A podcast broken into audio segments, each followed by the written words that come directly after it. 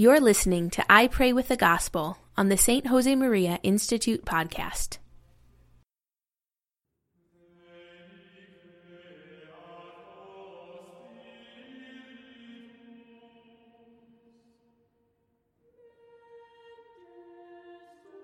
In the name of the Father, and of the Son, and of the Holy Spirit. Amen. My Lord and my God, I firmly believe that you are here, that you see me, that you hear me. I adore you with profound reverence. I ask your pardon for my sins and the grace to make this time of prayer fruitful. My Immaculate Mother, Saint Joseph, my Father and Lord, my guardian angel, intercede for me. The feast of the presentation of the Blessed Virgin Mary.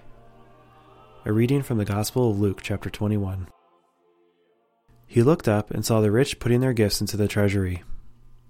And he saw a poor widow put in two copper coins.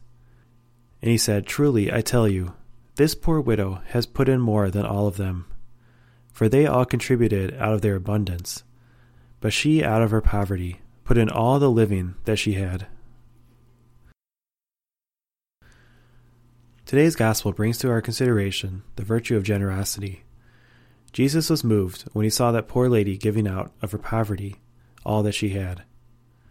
It's easy to give away toys and clothes that we no longer use.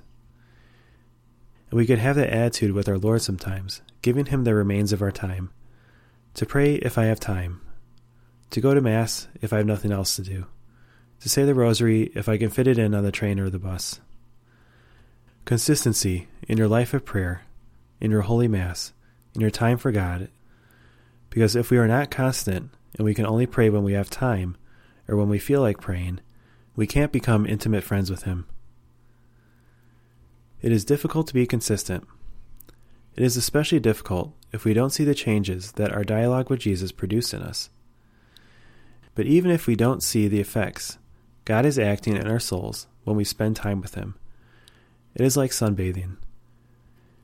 If you are exposed to the sun's rays, you get tanned. You may not notice it much, but when you meet your friends again, after a while, they notice and ask you, Where have you been? A man published a letter in a newspaper announcing that he had decided to stop going to Sunday Mass. He argued his position, saying, During my life, I have gone to Sunday Mass more than 1,800 times but can't recall any homily or see any effect in my life. The following day, another man published a letter in the same newspaper stating that he had decided to stop eating. He wrote, My wife has been feeding me three times a day for 35 years, 38,325 meals, and I can't recall any particular meal or see where all those tons of food are now. Just because we can't see the effects of our prayer doesn't mean that there aren't any.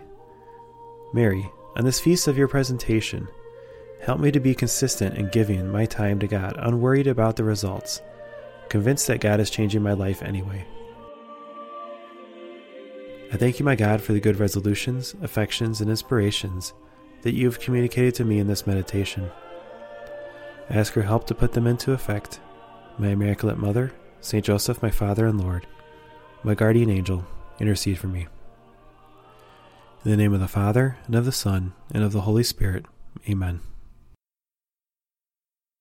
For the full text of today's reflection and other spiritual resources, visit the St. Josemaria Institute at stjosemaria.org.